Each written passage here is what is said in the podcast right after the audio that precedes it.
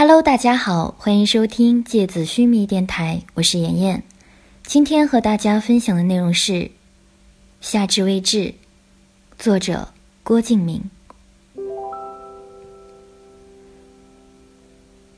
立夏每天下午还是会和小司还有陆之昂一起去画画，只是现在傅小司已经不怎么教立夏了，因为基本功学完之后。总归是要靠自己的，现在才是真正的师傅领进门，修行在个人了。同样因为小司的帮忙，立夏的成绩也提高了一些，有一次甚至考过了陆之昂，拿了第二名，这让陆之昂嗷嗷的怪叫了一个礼拜。然后在下一次的考试里，总分又足足比立夏多了三十多分。日子突然变得很平静了，立夏觉得生活变得很充实，这是自己初中时从来没有感觉到的。依然经常和七七吃饭，聊天的时候总是不自主的会对七七讲到傅小司和陆之昂，而每次七七都是笑而不语，用一种复杂的眼神盯着立夏看。看到后来，立夏也不好意思老提他们两个了。寒假到来之前的最后一次考试，期末全年级的总排名榜上，高一三班显得格外的辉煌。全年级前十名后面的班级全部都写着“高一三班”。第一名傅小司，高一三班；第二名陆之昂，高一三班；第三名立夏，高一三班。期末考试结束后，很长一段时间，学校依然在补课，寒假并没有真正的到来，一直到接近春节了，学校才开始放假。立夏和七七一起回了老家，很多同学聚在一起，谈着自己高中的生活。大家都很羡慕七七和立夏，因为能进浅川一中，不知道是多少人做梦都想的事呢。而当寒假结束的时候，春天也来了。立夏推开窗的时候，发现雪已经开始融化，有些树上已经萌发了绿色的嫩芽。回到学校的那天格外热闹，毕竟很久不在一起，多少都会想念。而且各自都回了自己的家，立夏的妈妈依然让立夏带了很多家乡的小吃回学校。整个寝室陷入一片狼吞虎咽的声音之中。开学第一天，立夏拿了两包带过来的小吃去教室，在穿过操场的时候，又碰见了陆之昂和傅小司，两个人都穿着黑色的长风衣，在雪地里像是教堂里的牧师一样。一个寒假没有见面，两个人的脸似乎都瘦了，显出青春期男生的特有的消瘦。再加上风衣一衬，立夏竟然觉出了一些成熟的味道。陆之昂看到立夏，老远就开始挥手，立夏于是也举起手来挥了挥。春天就要到了呢。艺术节在三月一号开始了，整个学校的学生都有点不思学习，每天都有各种比赛在进行。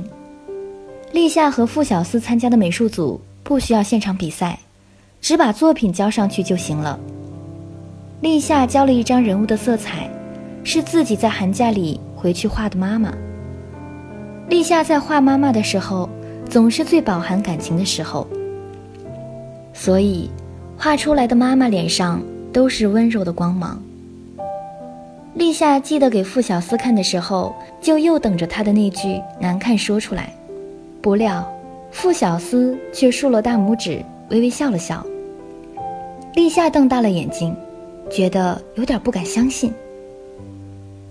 而七七一路过关斩将，顺利进入声乐比赛决赛，这点连立夏都没想到。以前只听说七七是学国画的，而不知道七七原来唱歌也那么厉害呢。陆之昂不知道参加什么比赛。一直神秘的不肯跟立夏说，也不准傅小司对立夏说，任立夏再怎么软磨硬泡都没有用。只是告诉他，说到文艺汇演的时候就知道了。整个艺术节持续了半个月，像是被人的声浪掀翻掉顶棚的马戏团，整个浅川一中像是中了魔法般的热闹。之前被整整浸泡了一个冬天的寂静，像是冰雪般消融干净，剩下一些薄而透明的冰片漂浮在青春的河面上，折射出剔透的光。三月十六号，文艺汇报演出，一大早，学校的布告栏上获奖名单就已经贴出来了。傅小司理所当然的获得了美术组第一名，七七也拿了通俗组第二名，立夏竟然也拿了美术组的第四名。立夏觉得特别开心，而最让立夏吃惊的是，赫然看到陆之昂的名字出现在器乐比赛的获奖名单里。而且是钢琴组的第一名。立夏的嘴张得合不拢了。下午就是文艺汇演，上午老师通知立夏说是下午要演出一个节目，和傅小司一起上台现场画画。声乐组和器乐组的获奖人会同台表演，是一个混合类的节目。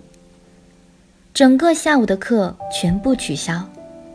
所有的学生都搬出凳子坐在操场上，整个操场上都是密密麻麻的人头，一颗一颗挤来挤去。舞台也已经搭好了，一些校工在调试音响。立夏和傅小司在后台准备着画画的工具。不知道为什么，立夏总是觉得心里慌，像要出什么事情，总也静不下来。回过头去看看傅小司，他正在低头削着铅笔。立夏张了张口，却也不知道说什么，于是低低的叹了口气。嗯，傅小司抬起眼，没什么，有点紧张。立夏回答，继续摆弄着画箱里的那些颜料，红色放左边。白色放右边，自己的习惯。其实没什么，画画在哪儿画都一样的。你想我们去街上画人物速写，不是一样面对很多人吗？那不一样呢？没什么不一样啊，一样的。傅小司眼睛里的雾还是没散。立夏想。也许看到他清晰的眼睛就不紧张了，这样一双没焦点的眼睛，看了让人心里没底儿。莫名其妙的想起自己前几天看的一篇日本的恐怖小说《灵雾》，忍不住打了个寒战。立夏叹口气，也坐下来削铅笔。其实铅笔老早就削好了，立夏只是想找点事情做，好不让自己。老是去想表演的事情。正削到一半，就听到有人叫自己的名字，回过头去，陆之昂和程七七走过来，两个人连笑眯眯的样子都一模一样。你们认识？立夏有点摸不着头脑了。七七在我们美术班经常和我们一起画画的，他可是老师最喜欢的学生。老师专门给他一间画室，偏心着呢。陆之昂阴阳怪气的说着，还没说完就被七七当胸打了一拳。没有，那间画室是老师给我们三个的。三个。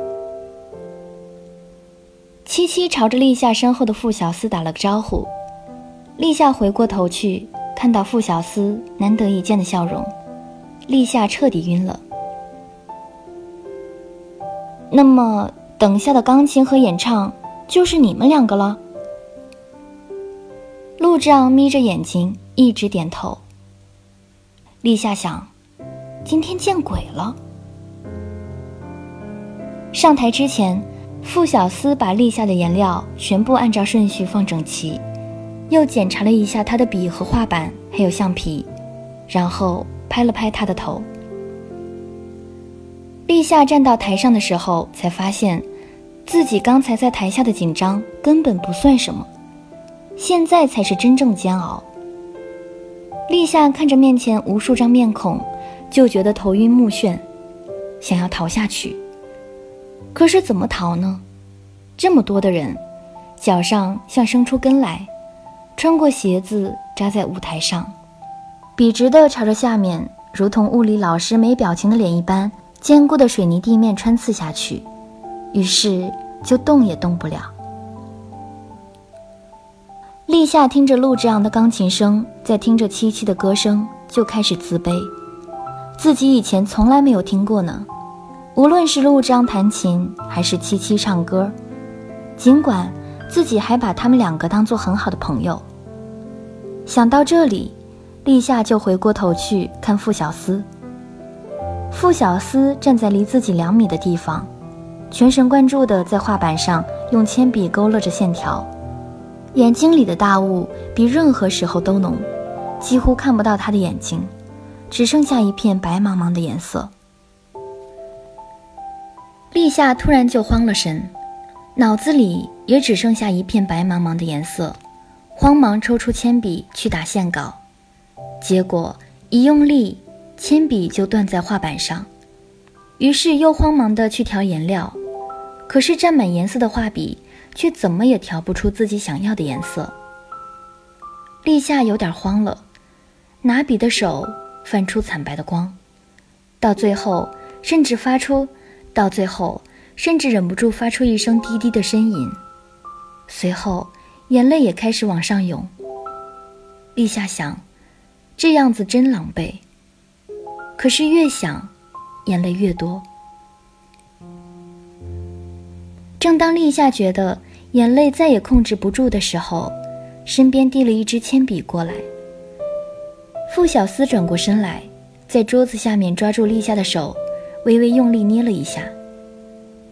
立夏张大了嘴，眼前出现各种各样的色彩，像是最绚烂的画。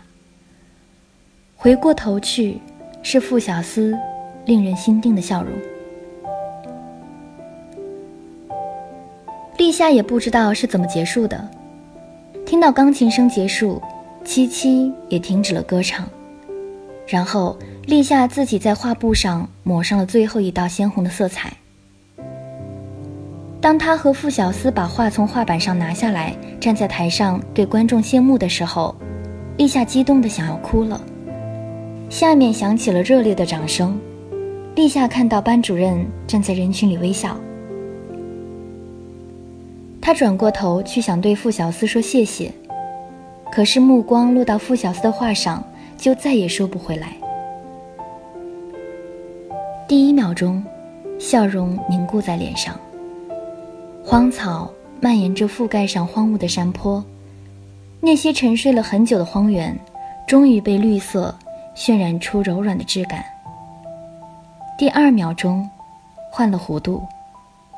忧伤覆盖过面容，潮水哗哗地涌动。那些夜里听过的潮声，朝着尽头逼近。第三秒钟，泪水如破堤的潮汛，漫上了整张脸。夏日如洪水从记忆里席卷而过。第四秒钟。第四秒钟，已经不重要了。立夏知道，自己哭了，像是听到头顶突然飞过无数飞鸟的声音，雪花混着杨花，一起纷纷扬扬的落下。立夏再抬头，就看到了傅小司清晰的眼神，如同北极星，一瞬间让立夏失了明。傅小司的画的右下角。出现了立夏看了无数次的签名。祭司。好了，今天的节目到这里就要结束了，大家晚安。